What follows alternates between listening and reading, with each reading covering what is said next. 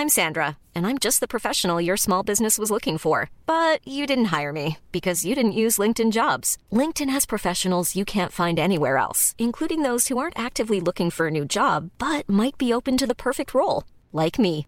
In a given month, over 70% of LinkedIn users don't visit other leading job sites. So if you're not looking on LinkedIn, you'll miss out on great candidates like Sandra. Start hiring professionals like a professional. Post your free job on linkedin.com/people today. There's never been a faster or easier way to start your weight loss journey than with PlushCare.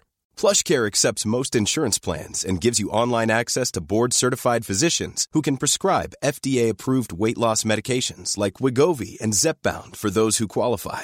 Take charge of your health and speak with a board-certified physician about a weight loss plan that's right for you. Get started today at plushcare.com slash weight loss. That's plushcare.com slash weight loss. plushcare.com slash weight loss.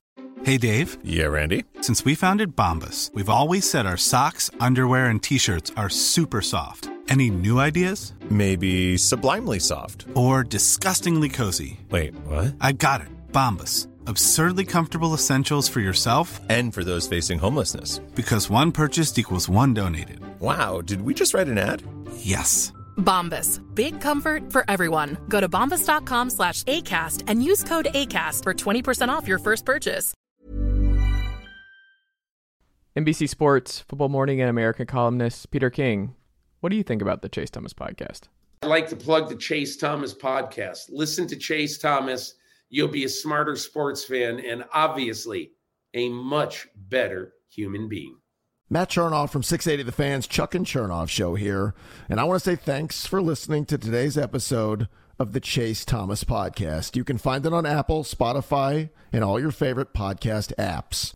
Chase Thomas went to Parkview in North Georgia. He's a local Atlanta kid, and he won't let the Luka versus Trae thing go. He interned with us back in the day, and you'll always remember him. Anyway, definitely go check out chasethomaspodcast.com where you can find all of Chase's previous episodes, all of his articles, and do him a solid. Leave him a rating and review if you're an Apple podcast listener. Reminder to listen to our show, Chuck and Chernoff, Monday through Friday, 3 to 7 on 680 The Fan, and subscribe to my podcast as well. Welcome to Matlanta, wherever you get your podcasts. Chase Thomas pod, the Chase Thomas podcast. um, my nephew needs me to record. See, I hate. I already hate it. I hate it. All right, hello, and welcome back to another episode of the Chase Thomas podcast, where I'm still the aforementioned Chase Thomas coming to you live, Everything School HQ, Knoxville, Tennessee, where JP's Florida Atlantic Owls cannot hurt me anymore. Time has passed, wounds have healed. JP of SB Nation is here. JP, good evening, sir. How are you? I'm doing great. You know, we went all the way. Shout out Oh. to Field Apparel. Had to wear it today. Mm, it was just pure coincidence, but it's. I'm doing good. I'm doing good. well, there you go. Um, hey, and you get they're running it back. A lot of dudes are returning, so you might be able to make it back. Just don't play Tennessee in the tournament next year. That'd be great. Did not have a fun time. Zero out of ten. Would not recommend. Uh, I'm out. Also here, 49ers hubs, Evan Swartz, who is willing and able to talk all things San Francisco 49er quarterback battle. Um, it's one of his favorite things to uh, relitigate during this offseason as to what is uh, the future for Brock Purdy. Are we sure that Kirk Cousins doesn't make sense this offseason? All of these things you can tweet at Evan Swords at Evan Swords on Twitter. He is more than happy to engage in that level of discourse. Speaking of swords, JP, could I borrow your katana so I can stab myself in the throat? Absolutely. Which one? yes. What an answer. Which one? To a katana to stab myself. Uh, which one? There you go. Um, speaking of, for the good folks on YouTube.com, you can see JP Acosta's new digs behind him. He's uh, he's got it. He's got it filled out. You got the books. You got the sword. You got um, the. I love how kit. even even when you're actually saying the word swords, you can't pronounce it. What? You What did like- I say? Swords, swords. There's no, you're not. There's, you're not. The, it's a soft W, just like in my name, you asshole. How can you not get it right with the actual word? It's the literal word. It's not even a name. But you also Sword- switch them. No! Swords and swords. It's a weird. It's tough to say.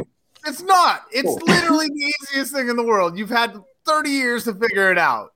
You just ignore the W. We've gone over it on this exact podcast a dozen times. And even when you have visual aid, you still couldn't figure out how to pronounce it. There's no sw, sw, sw, sweet dear Lord, Chase. Figure it out. Look, you just gotta make you just gotta imagine that W is like an X on the highway. Just keep going. Just keep going. Acknowledge it. It's not Keep going. There. It's not even there. Yeah, I your can't name's really. S O R D S. Swords. whatever you need, dog. like whatever you need, because clearly visual aid, verbal assault, you, nothing gets through to you. I love how he's like, oh, okay, so it's just like S O or okay, swords, huh? Okay, we'll we'll figure this out next time, guaranteed.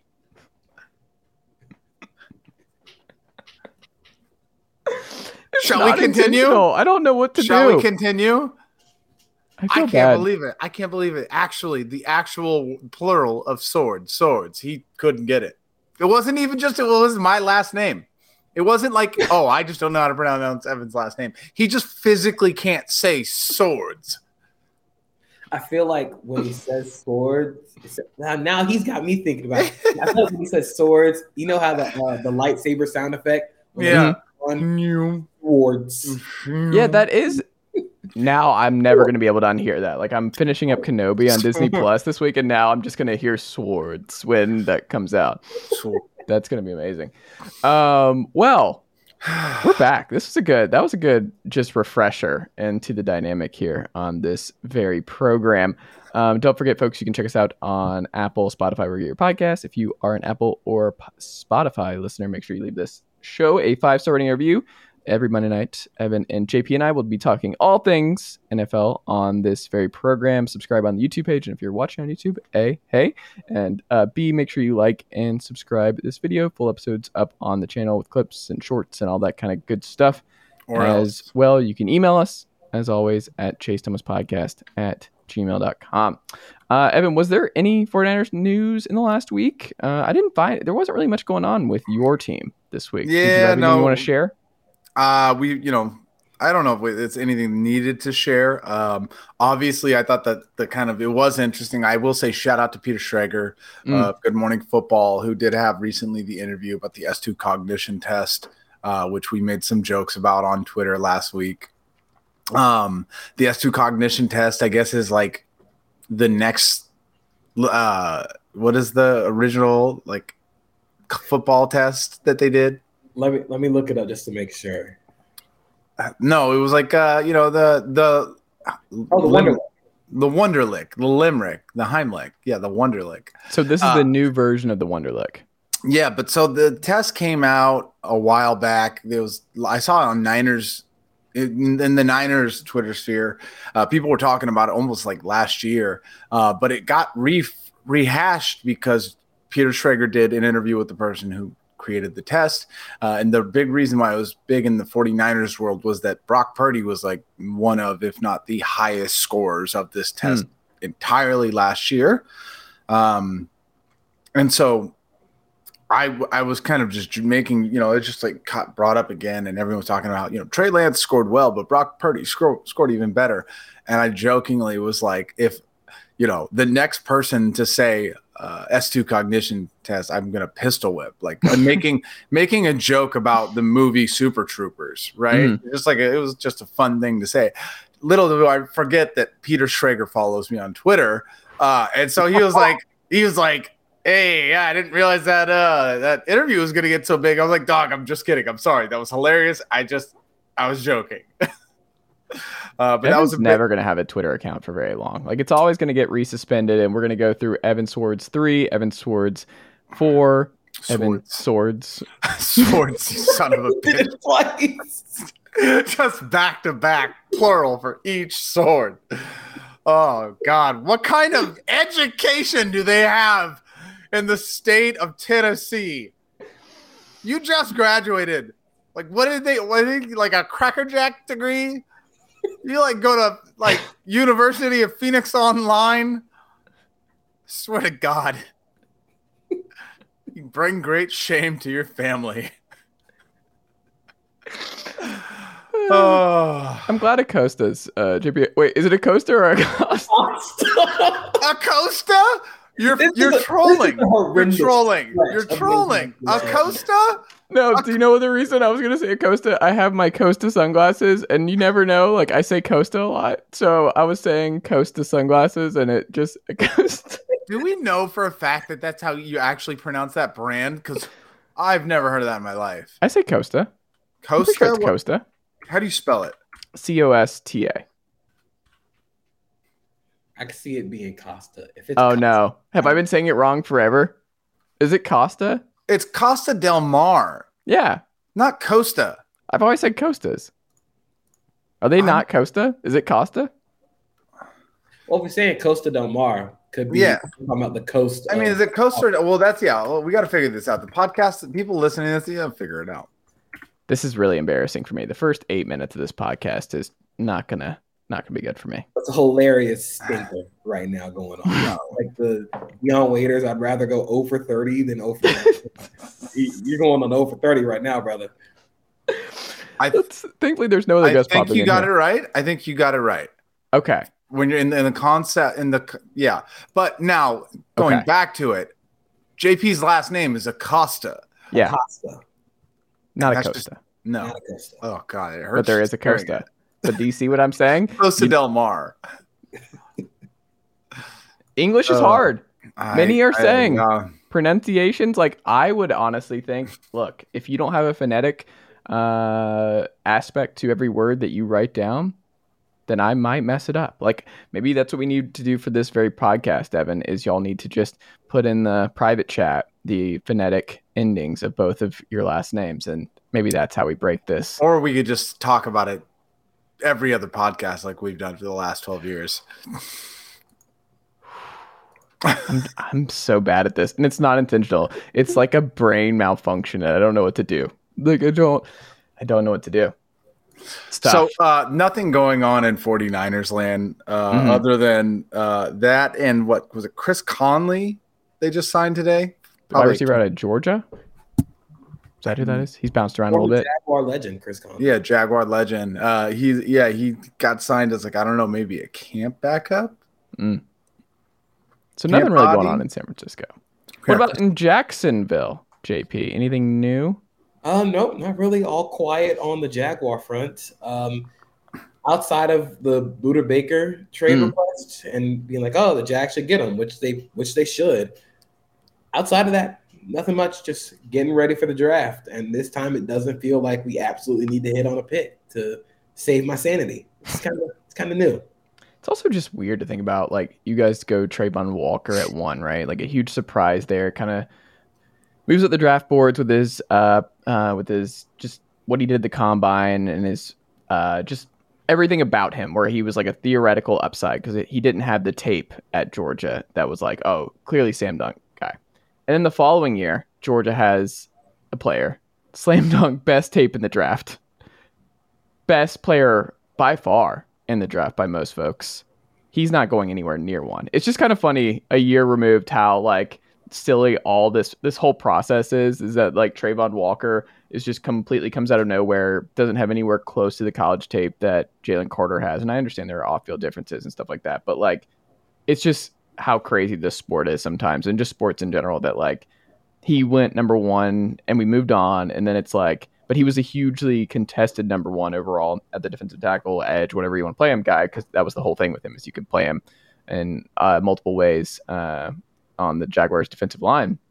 But then you look at jalen carter and it's just like everyone's like well obviously he's the best player in the draft and obviously he's the and you're like well he's not going to go anywhere near the first overall pick and you're like oh this is just a weird weird sport i understand the quarterback class is better but still it uh it is kind of funny to think about um, because a year removed, or if you flip it, like Jalen Carter is probably the pick, right? Or do you think he's not a Trent Baalke guy? Like his skill set is a little bit different than Travon, that they wouldn't have done that. Like what happens if they have the number one pick? Do you think they go Jalen Carter? Their skill set is absolutely different because Travon, Travon Walker is more of an outside guy can play on the inside. Uh, Jalen Carter is predominantly defensive tackle, inside guy. If we're assuming that this team remains the exact same uh, personnel wise, just they just have the number one pick now. Um, honestly, I think they trade back like Hmm. most realistic, but they it'd be hard pressed to not to not pick a guy like Jalen Carter, especially because the Jaguars' needs are right along the interior of the defensive line. He fits that need perfectly. He has the arm length, he has the height, weight that Trenton Baalke loves in defensive players, especially on the defensive line. He comes from Georgia. He's a Kirby Smart guy. Off field concerns are there and are valid, but I think it'd either be Jalen Carter or they trade back. But like you were saying, the NFL draft is very weird. It's like a choose your own adventure or like a D&D game where you just roll, and sometimes you're going to roll a nat 20 and get like the best player in the draft class, and a Hall of Famer. Or you're going to roll and get Luke Joeckel. You never know. Tough. It could be a Vic Burley. Uh, it could be, or not Vic Burley. Wait, is that right? Vic Burley? Vic no. Beasley. Vic Beasley. There's a Vic Burley who just came out, five star edge from South Georgia, who's now in Clemson, and Tennessee was in. So there's a Vic Burley, and now there was a Vic Beasley Jr., and then Last Um, names are just getting your ass today. I, well, hold on. I also just wrote and did something on Vic Burley. Like that's not fair because there was a Vic Burley and a Vic Beasley right after each other. I mean, it's it is your your you know NFL football team that you've been a fan of and Hold on. covering for twelve hundred. I years. cover everything, and they don't call me the sports renaissance man for nothing, Evan. Like I got to keep up with a lot of names, a lot of people. Like it's uh, it's like there's a lot. Vic Burley. Vic Burley, Vic Beasley, and also same state, so it's easy. Um, speaking of the Falcons, though, Bud Dupree is weirdly a Falcon now. Um, I didn't think that was going to happen because usually when guys meet um, free agents, that is, meet with a team like in their building, that's like a pre precursor to them signing. And Bud Dupree was in Pittsburgh uh, two weeks ago and was already a Pittsburgh Steeler um, at one point, and then there was a need, and then he doesn't end up being signed. And like the and on the flip side, Calais Campbell was in the building in Atlanta, and then he left with a contract. Like that was just part of it. Usually, when they go in there, by and large, they're gonna they're gonna sign.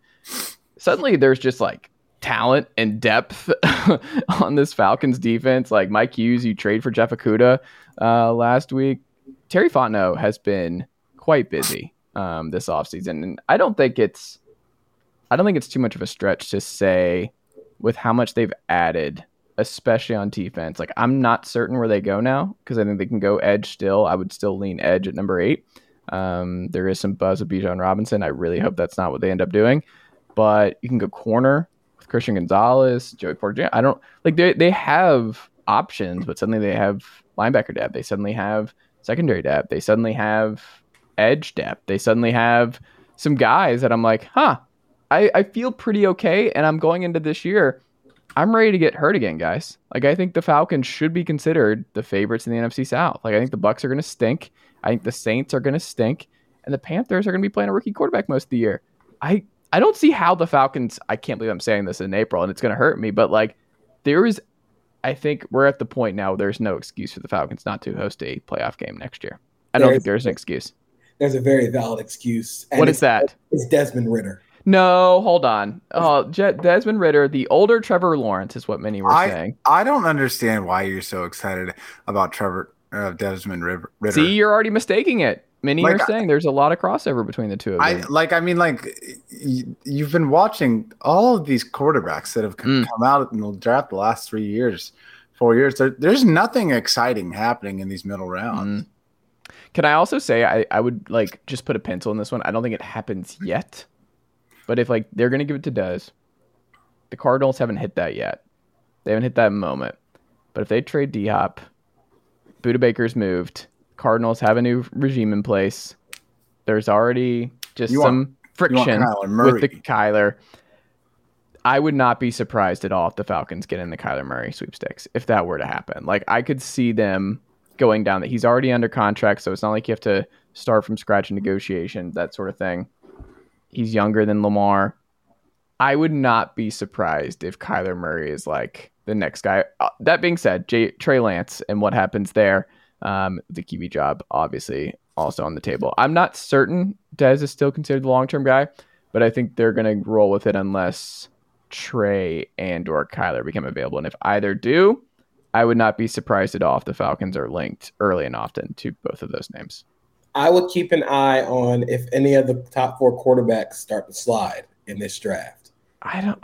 If they start to slide, and like a guy like Anthony Richardson, or No, don't put that evil on me, JP. No, I can't do it. Uh, if Stroud falls to eight, I could do that. they should absolutely. You couldn't do Anthony Richardson's at eight? No, absolutely not. Oh my god. I watched him. I was in the building at Tennessee, Florida. I was in the building.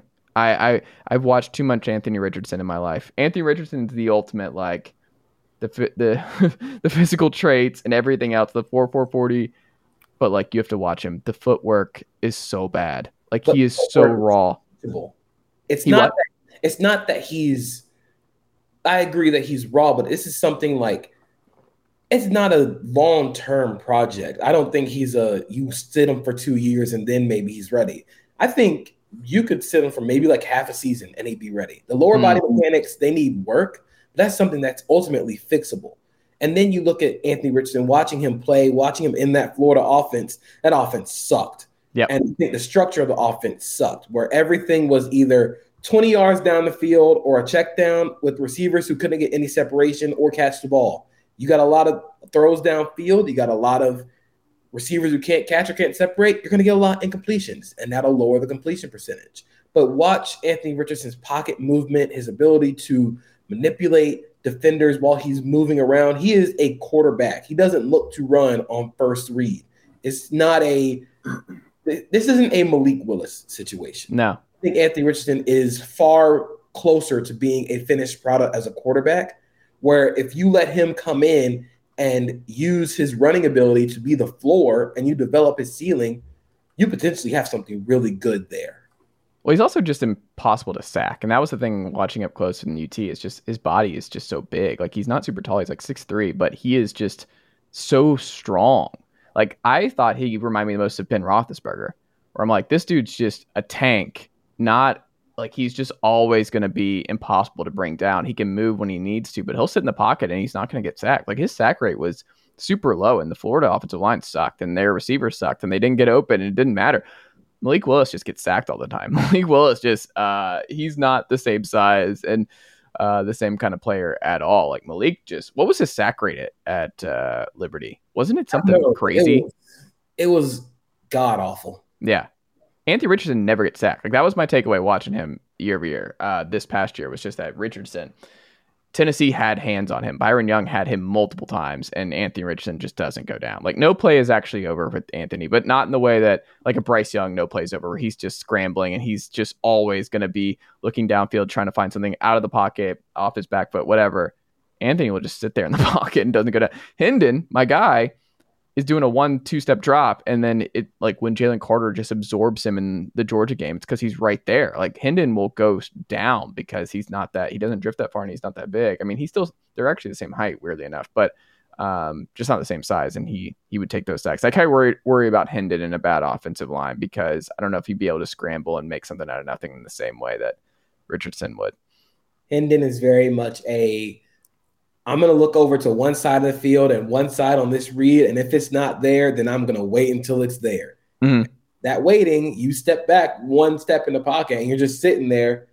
You're not creating anything helpful for your offensive line. I have a lot of worries about Hendon Hooker projecting forward Mm. in the NFL. And I got a lot of Tennessee fans mad at me because I called the Tennessee offense Mickey Mouse. Yeah, I don't like that, JP. I, a friend of the pod. When it comes to NFL evaluation, it is a Mm. Mickey Mouse offense. It's super fun as a Mhm. college offense, but not a lot of stuff that they do, not a lot of quarterback play that they do can be replicated in the NFL. And that's just that's just one of the drawbacks of that Art Briles, the Josh Heupel, the super duper spread offense where everybody's stacked out wide, way past the hash marks.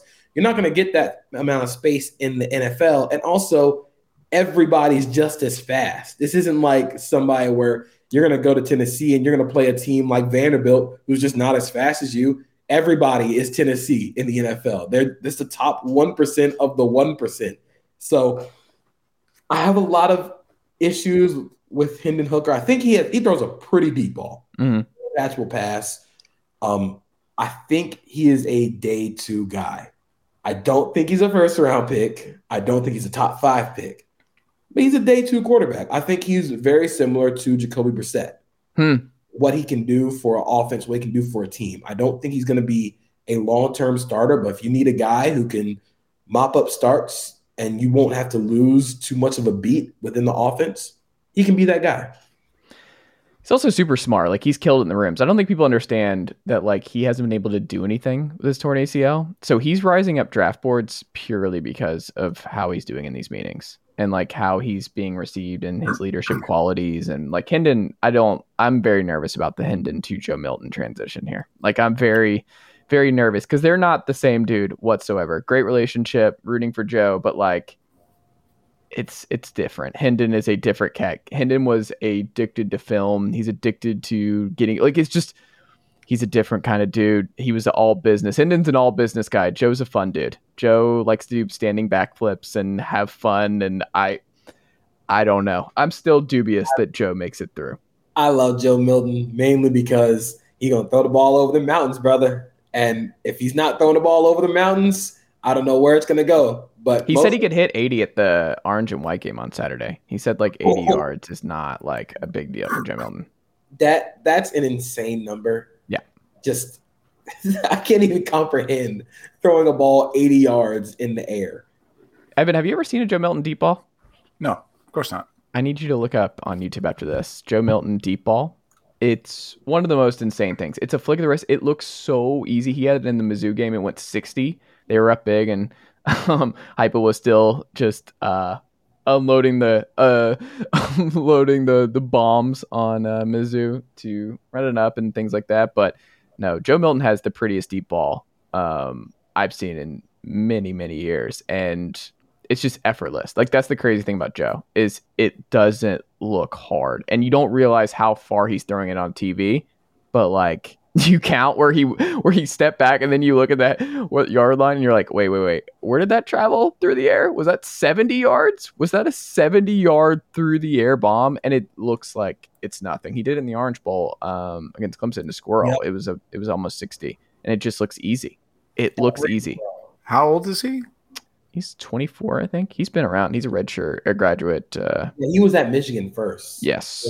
Oh he's not he's not going to the nfl or anything like that i mean no if he has a good year he joe milton is so volatile where like i think jp you I, I wonder if you feel the same. Like joe's either going like top five next year or he's like basically undrafted. Like i don't think there's a middle ground for joe milton this year. Either he's a heisman guy or he's really bad and nico takes over and joe's not a not an nfl draft prospect I think his athletic tools are that are better than Hendon's. So mm-hmm. he has a good year. I could see people talking into like late day one or day two because he put up hypothetically puts up the exact same numbers as Hendon while also throwing the ball a casual country mile. It's like Will Levis in a way, right? A little bit. I think Will Levis's benefit is he comes from a Shanahan McVay style offense. I was going to mm. say if Atlanta really wants their Ryan Tannehill clone, Will Levis is that. That is exactly. Why are you trying to hurt me tonight? Will Levis, Anthony Richardson, JP, just give me Desmond Ridder, and if Desmond Ridder doesn't work out, give me Kyler or um or Trey Lance. That's that's where I want to go. That's exactly who Will Levis is. I think mm. you get him in an offense that's very play action based. He can move people over the middle of the field. I think he's improved a lot in terms of reading coverages and manipulating defenders in the intermediate levels. That's something he did really well this season. But Kentucky's offense was just a massive, massive disappointment. Rich Scangarello was not great at all. The receivers weren't that good. But the problem with Will Levis is, and he's tough to a fault. He's hmm. very much um, you know how in animes where the main character gets hit and goes flying back 40 yards? Yeah. And he just keeps getting back up and he keeps getting thrown back 40 yards. That's Will Levis. I'm not done yet. I'm just watching. I don't know. Have you ever watched Black Clover? Yes. I just started it, so like it's the first thing that I thought. Yep, he's he's not done yet. He's gonna Will's gonna keep getting back up. I just keep thinking about the Ole Miss game where he gets his finger dislocated and then pops it right back in place and keeps going he's a tough player. That's something that I think is going to stick out, but he gets hit a lot. Like Anthony Richardson, like he doesn't get sacked, he doesn't get pressured. Will Levis gets pressured and he gets sacked a lot. And that's something he's gonna have to work on. I think there are still some mechanics issues where he kind of, it looks like he kind of is throwing with all arm because he Mhm. has a kind of wonky release. But if you want your guy who can work really well and play action, throws the ball great over the middle of the field, and he's confident in that throw, he will throw some passes that he thinks he can make. It'll get him in trouble sometimes, but I, I want a guy who I can say, hey, maybe you can't take that throw right now. We'll work on it though, instead of coaching a guy up to taking that throw. That's interesting. Um, Evan, OBJ to the Ravens. Does that move the needle for you? Do you think that uh, points to Lamar Jackson staying in Baltimore?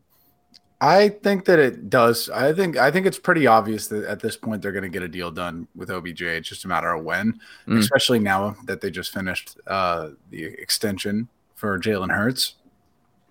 Which I don't know about you guys, but I think that just made the price more expensive. Mm. Um, I think OBJ OBJ gets a lot of heat because of his personality. I don't think he's like is OBJ of the old, but I do think that he'll be a good receiver, especially if he plays with Lamar. The Baltimore Ravens receiving group has been less than stellar for a long time, and I think that having someone like OBJ is just a good thing. Um, and I think Lamar Jackson can make anyone good. He's done it consistently. My biggest question is just like how long does it last, right? Like does does Lamar get hurt? Does OBJ get hurt? Like Mark Andrews, so I- J.K. I- Dobbins. I got a lot of questions about the OBJ sign. The main one is what OBJ are we expecting to get? right. Mm. He's gonna be going into his what age 31 year, coming off a torn ACL. We haven't seen him play in a year. We don't know what he looks like. And while he could look great, that'd be awesome. But receivers on the other side of 30 coming off torn ACL, that doesn't trend towards being anything more than a wide receiver two, which if you're asking that, only asking that of him, cool, you're just gonna need a lot more development from Rashod Bateman. And you probably still have to go get a guy in the in the in, um, NFL draft. I I don't think they should take keep them out of drafting receiver in the early rounds of the draft, but I have questions about it. But if he can just be a solid wide receiver too in that offense, it's it should be a win. That's a lot of money is the only thing I will say. Yeah, it's a lot of money, but if you're gonna try and make another like big run with Lamar before Lamar is ultimately like, yeah, after this tag, I'm out of here. This might be it. So you might. I don't think he's playing on the tag, right? Like that seems unlikely. There's no way that's how this ends. Lamar just playing on. I think that I think they're going to get a deal done, especially now that Jalen Hurts just finished. I do think they're going to get a deal done. I think, I think both of them are going to get whittled down to a point where they're like, like OBJ. Oh, excuse me. Um, you know, Lamar's going to see the deal that Jalen Hurts just got, and he's like, Jalen Hurts is younger, less injuries, 170 million dollars is what he got guaranteed. Like, he just went to the you know Super Bowl. Like, I don't know. Well, and then we just we never know what's true, right? Like the report today of just like Lamar in the longer term deal, I think is what it was. Um, that report said on some show today about like 200 mil guaranteed was in the long term offer, but then it was less and the short term offer is what it. Um, I think the report was. uh, Correct me if I'm wrong, JP. Was that what it was? Uh, let me check just to make sure. I think it it- was 200 million fully guaranteed. Not fully Mhm. guaranteed. It was 200 million guaranteed. I don't know if it was the long term offer or the short term. I know they were different based on which one he could have particu- uh, could have potentially taken, and I mean it's a lot of money guaranteed. And I just the Lamar thing is so exhaustive, but I do wonder. It requires so much nuance, but it's like if he had an agent, is this just done? Like if he had someone, it was like 200 million guaranteed. That's really good. Let's just go ahead and take that one. Let's just go ahead and if that's really what the offer on the table was there, just go ahead and take that one. I think uh, Rapoport said if we're comparing it to Hurts, Hurts got Mm. 179.3 million guaranteed. Mm. Lamar's offer was 175 million, but Mm. 200 million becomes guaranteed for skill and injury cap. in That's what it is. Okay. 26. So in 2026, it'll go up to 200 million. I think if that was the offer, I think Lamar should have taken it. If, Yeah. If it, if you're getting anywhere close to 200 million, I think that's a great offer, like guaranteed money wise, because especially if you're the Ravens, like this price tag is going to keep going up. Mhm. Joe Burrow and Justin Herbert are going to get ungodly amounts of money. Trevor Lawrence might get paid in Fulham stock instead of actually like money. Yeah, I mean, But we say get- that Patrick Mahomes didn't do it. Patrick Mahomes took a really team-friendly Kansas City deal that's going to help his- them win multiple titles for years to come. We don't know. Some of these dudes aren't going to do it. They're going to do it in a different way. But he I feel like over 10 years and it was Yeah. 450 million. Yeah. Like the, the ultimate, the numbers look are going to look a lot. I mean. I'm, I'm just wondering, could Burrow or Herbert do something similar to what Mahomes did? I don't think they're going to ask for a long term deal. Hmm. I think Mahomes is going to be the only guy who's really gotten that long, long term deal of like 10 years. I just don't see that happening anymore. Is I that mean, not the best contract in the NFL? Right? Like that's easily the best contract. I mean, yeah, when you consider everything that you can do with Patrick Yeah. Mahomes, the fact and- that they've already gotten two Super Bowls at him. and he's just locked in for a decade and not at a crazy number and that number is not going to be crazy in those 10 like i just i think we undervalue that. Like it brady obviously did it to an extreme but i do wonder if one of these young franchise quarterbacks are like hey give me the patrick mahomes deal Well, because i actually want to win titles. And Also, patrick like- mahomes is going to be in the afc for a long time. Here's here's Jalen Hurts' uh, salary cap numbers Mm. for the next four seasons: six point one five million the first year, 13.56, 21.77, 31.77. Like a lot of this money is like sign-on bonus and triple Mhm. option bonus structures and stuff like that. So like that's a pretty team-friendly deal too when you look at it cap-wise. Like is Lamar's like that? It's is Lamar's all game wants it to be all guaranteed. You know what I mean? Like I don't know. We just don't know that's the problem is everyone's just firing off capital t takes without any actual insight in what the negotiations and what's actually true here so it's I like i can't really speak to it I will say Joe Burrow and Justin Herbert. I checked Spotrac earlier Uh. today.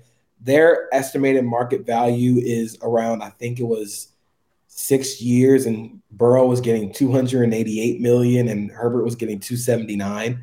And that's the Spotrac's estimated market value. I think they're gonna they're both gonna get like more than that. I think Joe Burrow could be the first like 300 mil guy, like outside of Mahomes. And you even look at Josh Allen's deal, he did not get a 10 year. He didn't sign a 10 year. I think they're going to go for more four, five, six. And then everybody else under that will get three, four, five, maybe. Hmm. when does trevor's deal come up when do you think they get that extension Oh, they're going to get that done probably. He's going into his third year. They're going to get that done next offseason. okay After this upcoming season, they're going to get that done. And they're going to pay him in full on stock. They're going to give him partial ownership of AEW. They're going to Mm. get like Disney money. I don't know what they're going to do, but it's going to be an insane amount of money. It'll be, it'll probably be the richest contract given out in Jaguars history. Interesting. Okay. Um, JP, the best backup landing spot for Cam is where and how was he when we last saw actual NFL game tape from Cam? Oh man, this is gonna this is gonna make me sad. Uh, he didn't look that great the Mm. last time.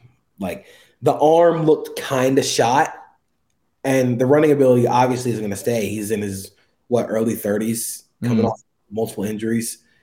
It'd be cool to have him back in the league, but I don't know if he is a starter at this point. I think he'd be a good backup in.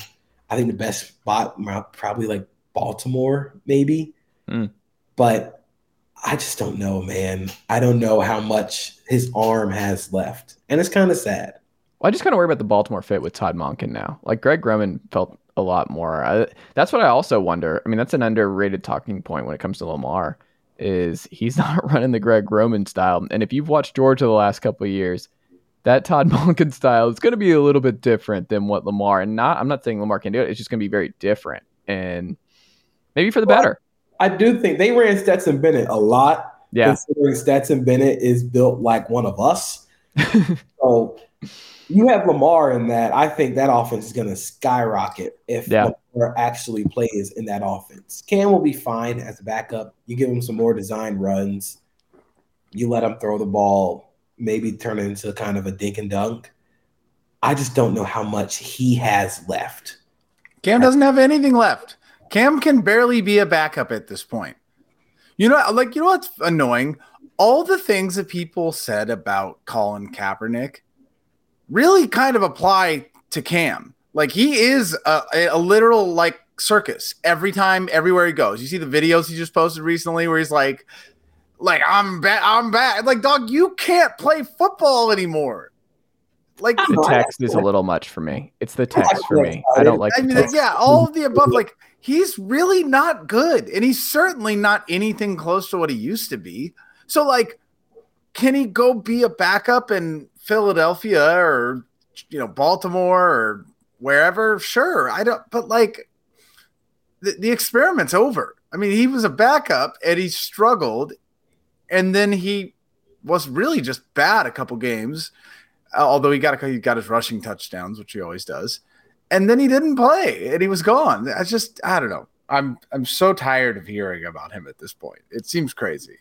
I just I just hope Cam is ultimately just I hope he ends up making a team just mm. as a backup because I enjoy seeing Cam Newton. I enjoy seeing him on the sidelines. I enjoy seeing him be on teams. I enjoy seeing the excitement that he has playing football. It's it's really cool and it's really fun. I just don't know if like he can be the fourth string quarterback in San Francisco so that when the the the the you know the, we're all on our fourth string because every quarterback got injured, he can play. Like the rule change that they made, that could be for Cam in San Francisco. I also, if I'm Cam, like he was at the pro day, I believe for Auburn, right? Yeah, and was- Cam's like still probably in my 30 now. Tomorrow is my birthday, so my 32 years of life. Um, Cam is still probably. Joe came close three years ago. What was it now? Three, right? Um, with his season at LSU. But I think Cam did more with less, where Joe just had Ja'Marr Chase and dudes everywhere. And I'm not discrediting Joe. Like Joe was unbelievable, and that LSU team was unbelievable. But that Cam year is one of the most fun, insane highlight just after highlight where Cam, like just the Alabama game alone, what he did and impacted the game by himself was ridiculous. So selfishly, I just want Cam back at Auburn because I love that as a college football fan and what he meant to the sport. And I still would put his individual season that year up against anybody. Like I think that one year of Cam at Auburn is still the most insane, fun season, dominant season of football I've ever seen from any player in my lifetime. And I think he can offer a lot to a lot of college quarterbacks, a lot of yeah. young college quarterbacks, because Cam was kind of, I mean, after Michael Vick, Cam was the next guy mm. come through where he was kind of supposed to change the mold of how a quarterback was supposed to play.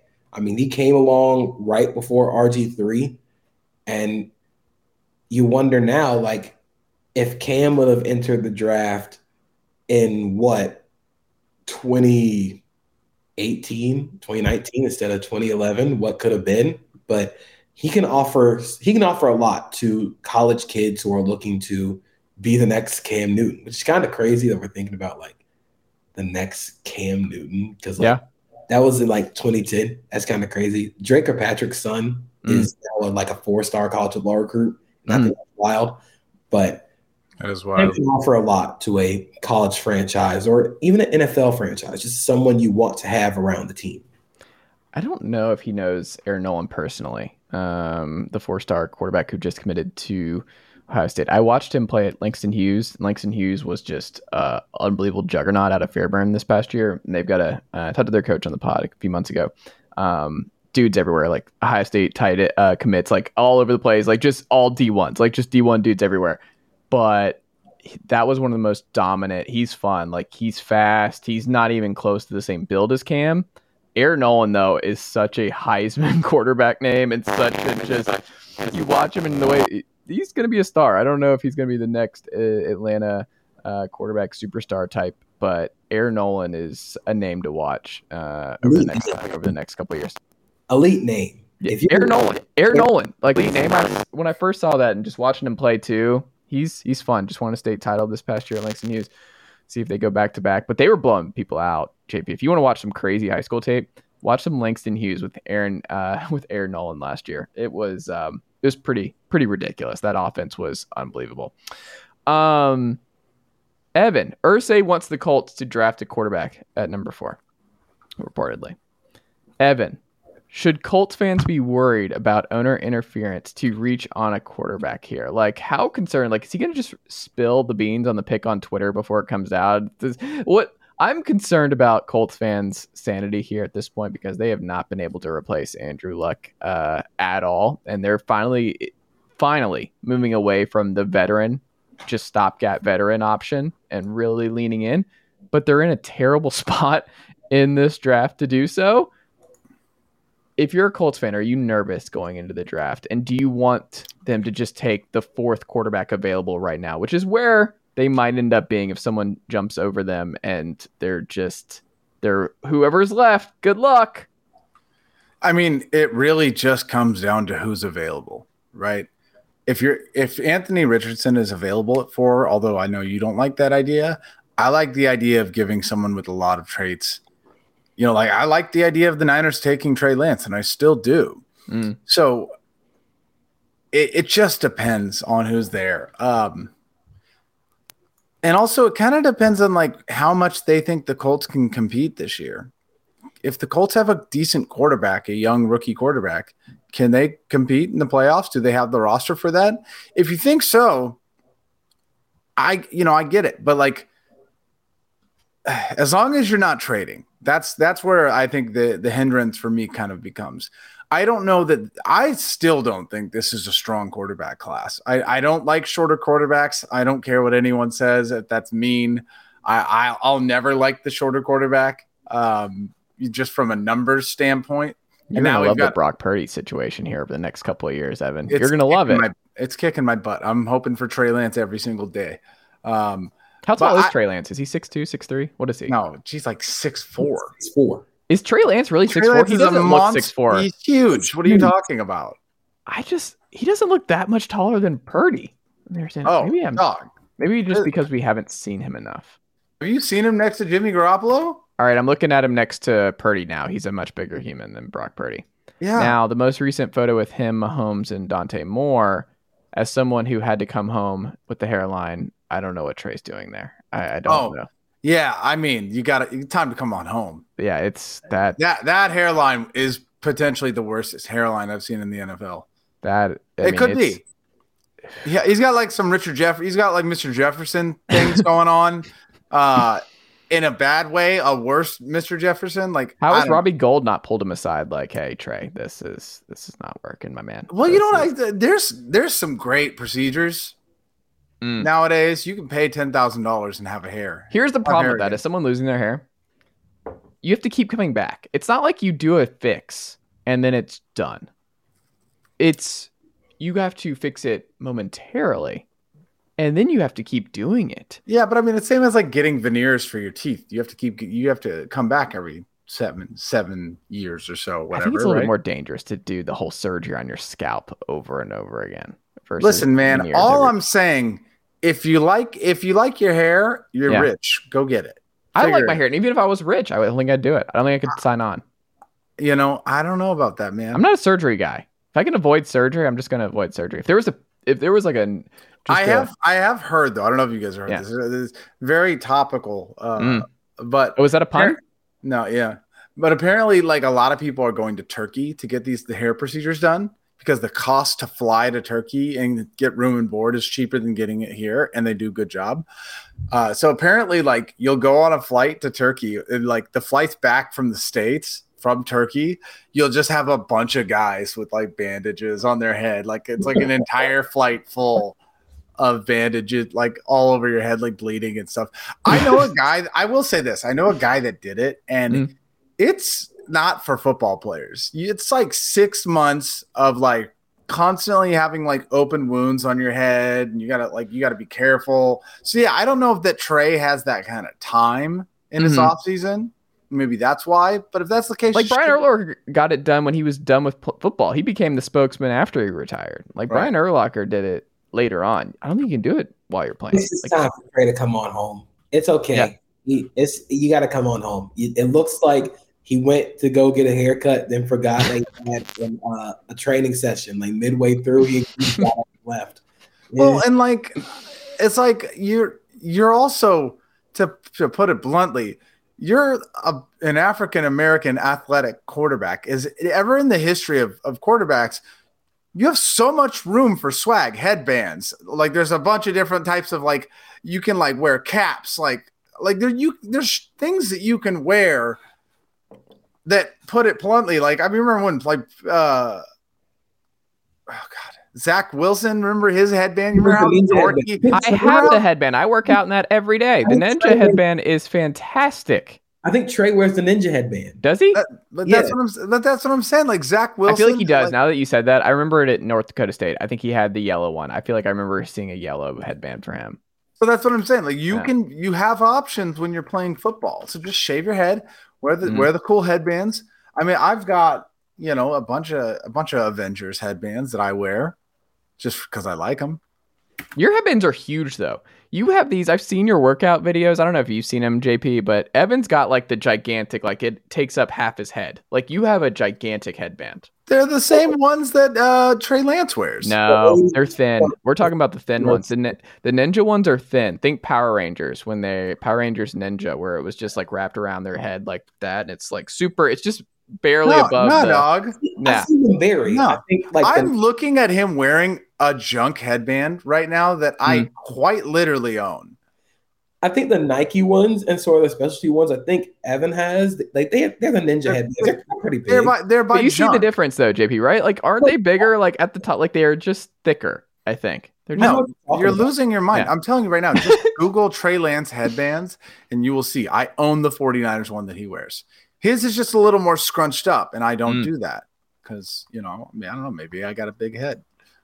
Maybe we just do the pod next week. All of us wear our different variations, and we can do a I ha- live test of what the different sizes and if we're crazy in terms of headband size. I think we can do Because that. mine is in the other room, I think. But I want to wear this. Oh, Evan's going to get it. He's putting it on, JP. This is why, folks. Look at this. That's covering up your entire forehead. Right. But look, That's a whole forehead. first off, first off, the way that Trey Lance wears it, if I were to wear it, wear it like that, hmm you're going to see like some Mario, Super Mario, Yeah, right? you My scrunch hairline it up is and you're gonna have like right? even. Yeah, He's wearing the same headband. I'm just pulling it all the way up. No, that's huge. That is It's a the huge. same. That's 'cause Google it's it. Covering more, it's covering more surface area. That's why it's bigger because you you're covering more surface area. Trey just has his scrunched up. I You're don't know, but what I'm saying it's like Zach had it. It's thin. I have it. Like it only covers like half my forehead. Well, the, well, the Zach one that you have is a Nike one, and it is. it's, Yeah, it's the that's a Jumpman logo Yeah. one. He Yeah. makes theirs very sleek, very Yeah. like they want to make theirs look cool. And Mm. But, will but yeah, actually work. this That's it, a lot if you if you Google right now, literally, just Google Trey Lance headbands. Mm. He also has so much more hair than me, so it doesn't look. You know what I mean? Like That's all why of his. hard to do the hair replacement stuff because he has so much hair already. You got to Salute, yeah. not only like the same color, same texture. You got to get it to the same length to, Yep. to make it look like you didn't have hair surgery. That's why he's just come on home or like Yeah. It's time. cut. Let me tell you, folks, among the three, and for the men who are not balding yet, who might bald in the, the foreseeable future, here are the stages of dealing with hair. The best is obviously you have your full head of hair. Like it's great. It's a great world. The second best stage is accepting that you're losing your hair and to come on home and to just buzz it off, move on from your life, say you're not winning this battle. Number three was the worst, and it's the worst by far. And it's the fight that Trey Lance is going through, where it's like the denial stage, where like, I'm not doing it. I'm not ready. I'm going to fight it. I'm going to fight this losing genetic battle. That is not a happy place to be because everyone around you knows. Everyone around you knows what's happening here. They all want you to, they will notice it. I had a bald spot in the back of my head. I'll never forget. I had my moment. That's when I uh, was, when I worked at a nonprofit back in Atlanta. I uh, had a kid because there were uh, like there were kids at the the nonprofit, and one of the kids saw the back of my head one day. And kids can't lie; kids are just amazingly brutally honest. And he asked uh, our or one of the teachers, "Why does Chase have a hole in the back of his head?" Oh, that's tough. That was it. That's tough. Like he was legitimately curious. He's like, "Why does he have a hole in the back of his head?" That was that was his question. Did you did you tell him because your your DNA is and your bloodline is weak? No, he was he was like seven, so I didn't really I didn't really want to get into the logistics of uh, male pattern baldness. But it was uh it was pretty brutal. Like that was one of those where I was, that was it. I'm not kidding. Like that was it. Where I'm like, oh, this is this is done. This is happening. That kid is great, but you That's need tough. those kind of moments in your life. Look, man, A'Shawn Robinson, Leonard Fournette, they've been bald since si- they were like 16 years old. Oh yeah, A'Shawn Robinson didn't. I think A'Shawn he came out of the, Robinson, like a 45 year old man as like a 15 year old, and that was terrifying. Who But- was the one? Was it Breshad Perriman who came in the league where it's like he had uh really long hair, but he didn't have anything in the front, so it looked like a mullet almost. Hairline was like right here, Yes, so it just didn't look great. Yeah, it's tough, man. Well, that's that concludes the hair loss segment portion of this very program. it's important. It's an important segment. It is an important segment. Um, JP Palmer, Carson Palmer, that is, says Joe Burrow is better than Patrick Mahomes. I ask you, to be fair, what do you know for certain Burrow is, as of this recording, better at than Patrick Mahomes? To give Carson Palmer the benefit of the doubt, what is Joe Burrow better at as a quarterback in the National Football League right now than Patrick Mahomes? Losing Super Bowls. Not a single thing. I Not mean, one. You can you can make the argument that he's better in terms of pocket manipulation and moving around the pocket, but Patrick Mahomes is probably just as good Mm. that. I think he's just as accurate. He has a stronger arm. He has more of an ability to throw off platform. He's better within the system of an offense. Look, we're gonna keep doing this in the offseason. We keep doing this every year. It's Patrick Mahomes right here. Then there's a gap. It's Patrick Mahomes and everybody else. Everybody else is fighting for tier two position hmm. right now. But you're not going to get into Patrick Mahomes level unless you are just consistently so good within the structure of an offense, outside the structure of an offense. I mean, the way Mahomes has developed from being a feast or famine big play quarterback to basically one of the most efficient quarterbacks we've ever seen play the game. Like the Super Bowl, he didn't throw for over 200 yards, but it was the most efficient 189 we've ever And seen And he did it on one leg. on one leg. He was being dragged down by Jordan Davis and completed the pass to Travis Kelce for a first down. You're not going to see that in the hmm. NFL. You, you're not going to find that. So, I mean, maybe you can make the pocket manipulation. Maybe you can say that for Joe Burrow, but really the only thing that Joe Burrow is better than Patrick Mahomes at is looking cooler on Instagram. That's that's really it right now. Mm. I mean, listen, Patrick Mahomes has done so much more in such little time than every other quarterback.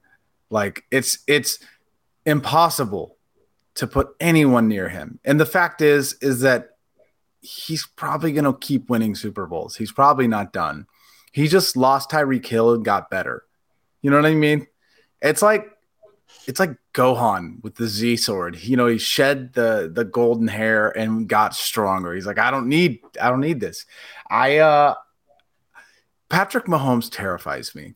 And I feel like as a team that's gone to the Super Bowl twice in the last couple of years, it's terrifying being a fan of a different team in the NFL right now because it feels like Tom Brady again.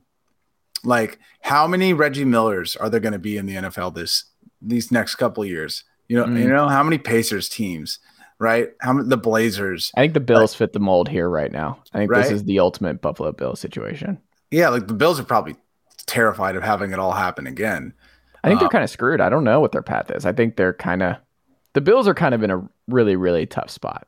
I think the only way you beat the Patrick Mahomes situation is with a defense. I think the Niners Mm. uh, might would have had a better better chance to play. Um, had brought I think that's why Cincy's their biggest challenge, right? Is they well, a they keep all their people somehow. Like Cincinnati, the staff continuity is an underrated part of what's going on here because Zac Taylor and his group, like Lou, interviewed a lot of different jobs. It seemed like he was probably gonna get the Arizona job, and he's been one of the best defensive coordinators in the NFL the last couple of years, and he's still there. and you just look at it and you're like, they're able to keep a lot of their guys, offensive line coach, quarterback, like.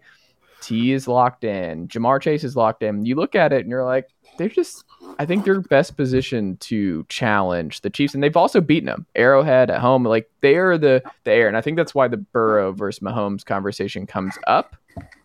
But like you, JP, like it's just that's still tier two. It's just he's the best. I mean, for me, I would say he's the best tier two AFC quarterback right now. I would say Joe Burrow is probably the second best quarterback in the NFL right now. Yeah. But the gap between one and two is large Yeah. because you're we're just not going to see another Patrick Mahomes again. That's that's Mhm. not happening anymore. Yeah. Uh, Evan, Budda Baker wants a trade. We talked about that at the top of the program. But if they do it, Budda Baker getting moved, and they move D Hop, what's the point of keeping Kyler Murray around with a new administration and a new coaching staff? What is the point for keeping him around this year? I'm sure the new administration is furious that they gave him the contract extension. Kyler Murray should have should have got shopped. Uh, I would imagine with these new batch of contract extensions for quarterbacks coming out, Kyler's will look not as scary. I wouldn't be surprised if you saw him. I mean, there's but there's so many things. One, I think the Arizona Cardinals head coach is going to get fired immediately, right? He's I don't think he. I mean, it's wild to see. Like, I, JP, I guess you could speak more to this, right? With Jonathan Gannon, where he was just kind of a fan or an, an analyst favorite for most of last year, and then the Super Bowl happened, and then it was like, oh, he got completely exposed. They collapsed. They didn't get any pressure. His scheme is actually not there. Like, I just And feel the like players- Jonathan Gannon lost so much goodwill from one game. I have my questions about Jonathan Gannon and his defense in terms of they are very much a we're not going to bring pressure to you. We're not going to force the issue. We're just going to instead of okay, so with defense there are two philosophies: attack, react, or react, attack. Hmm. Jonathan Gannon is much more of a react attack. We're going to Hmm. see what you do first, and then we'll go do it. Whereas, I guess a good comp- good comparison is Brian Flores attack react. We're going to force the issue and force you to react first. Hmm. That's the biggest issue when it comes to Jonathan Gannon. He is a react attack coordinator who never wants to get out of that. He never wants to escape the react attack area. That's where he feels most comfortable.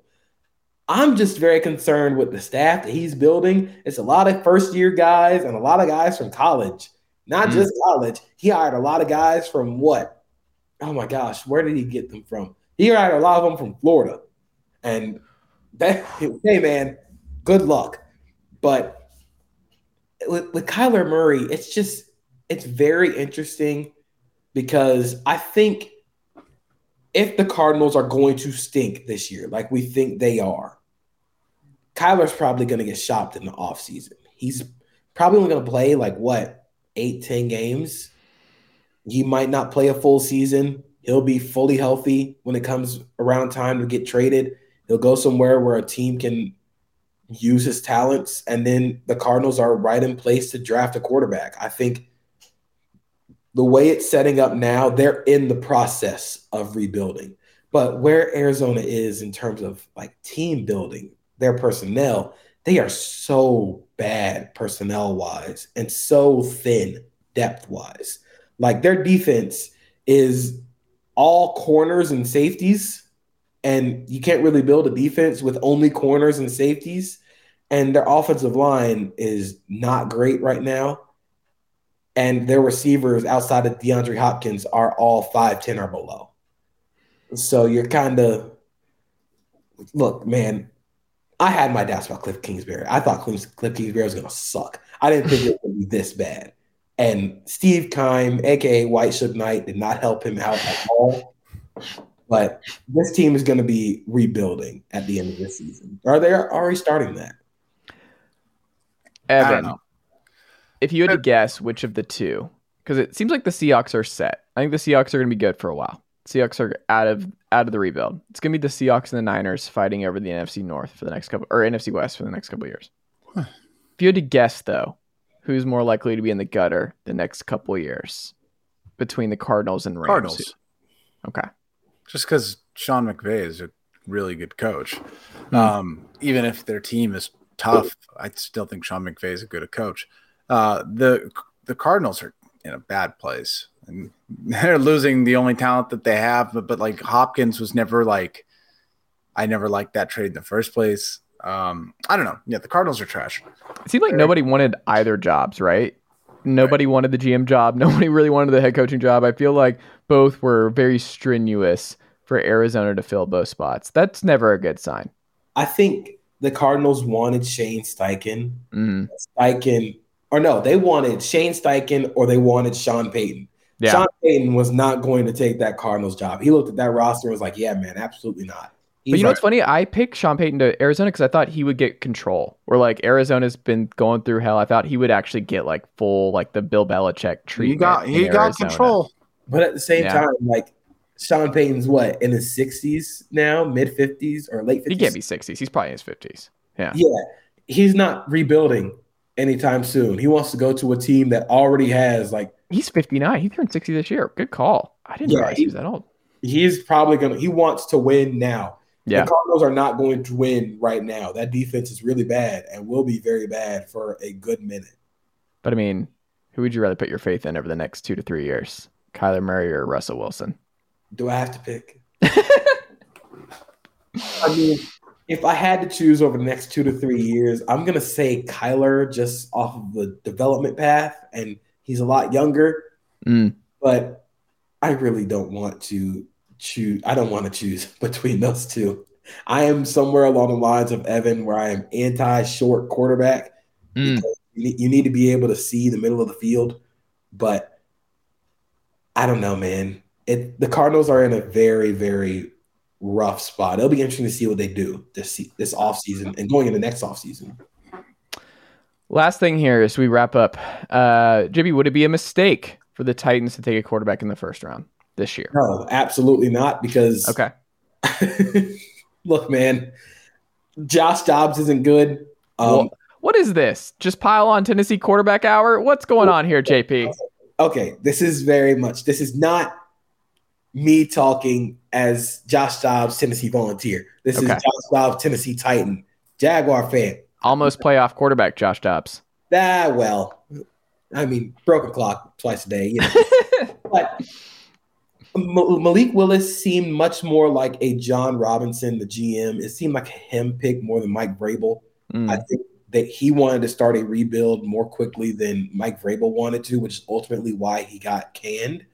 But now that Mike Vrabel's in control, he can do basically whatever he wants at this point. And with Ran Carthon, I think now as the uh, GM, I think they're in very good position to draft a quarterback. I think if any of the top four guys, I would love Will Levis there because he Hmm. just perfectly fits what they need, what they like in the offense.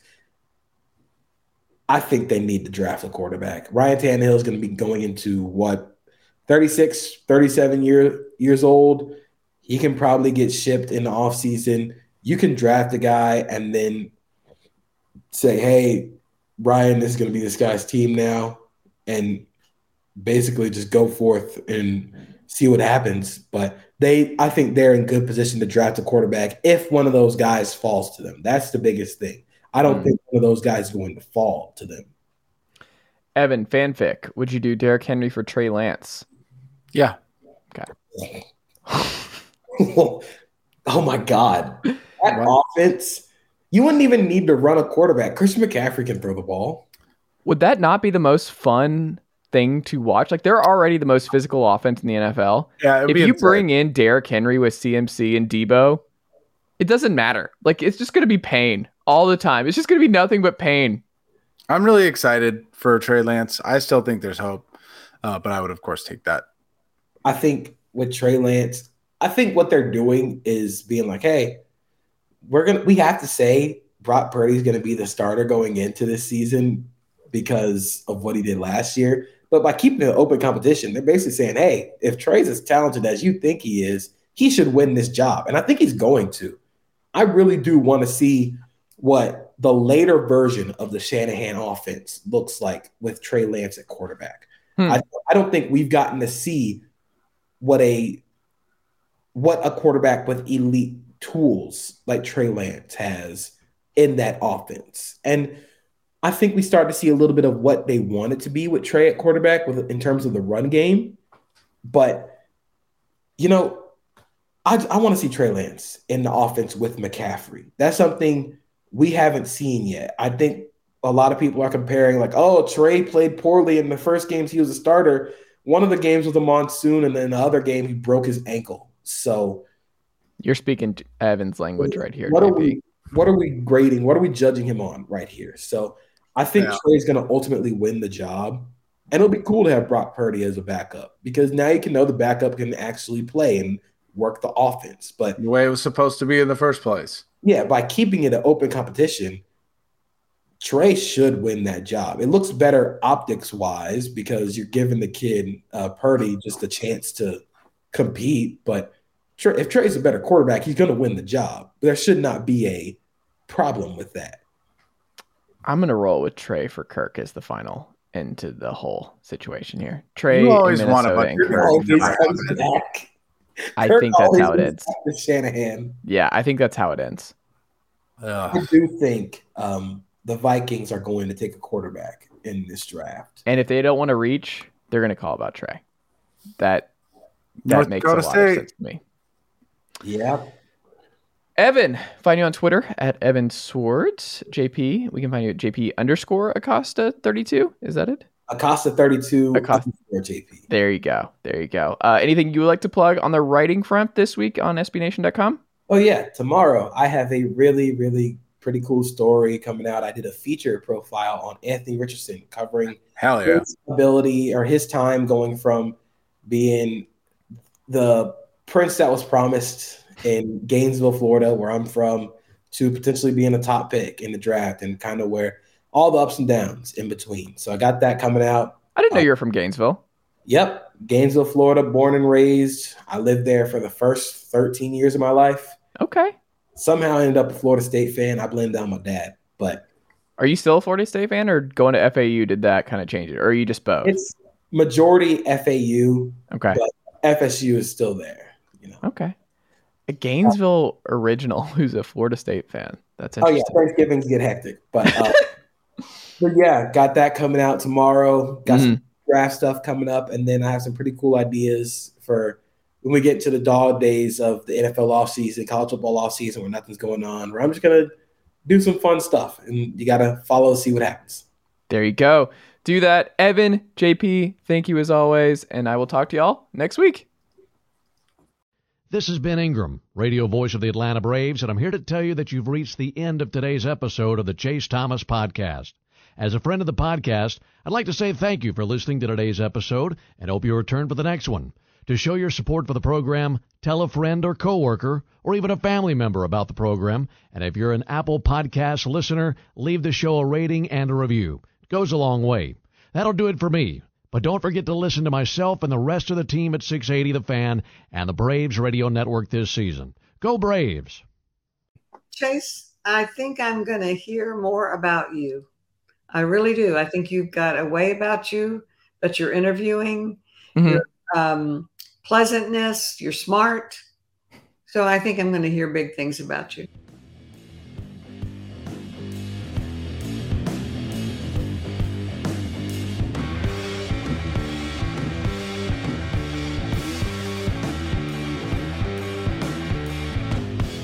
Nicely done, nephew. Chase Thomas Podcast. Hell yeah. Planning for your next trip? Elevate your travel style with Quince. Quince has all the jet setting essentials you'll want for your next getaway, like European linen, premium luggage options, buttery soft Italian leather bags, and so much more. And it's all priced at 50 to 80% less than similar brands. Plus, Quince only works with factories that use safe and ethical manufacturing practices. Pack your bags with high-quality essentials you'll be wearing for vacations to come with Quince. Go to quince.com slash trip for free shipping and 365-day returns. Mom deserves the best, and there's no better place to shop for Mother's Day than Whole Foods Market. They're your destination for unbeatable savings, from premium gifts to show-stopping flowers and irresistible desserts. Start by saving 33% with Prime on all body care and candles. Then get a 15-stem bunch of tulips for just $9.99 each with Prime. Round out Mom's menu with festive rosé, irresistible berry chantilly cake, and more special treats. Come celebrate Mother's Day at Whole Foods Market.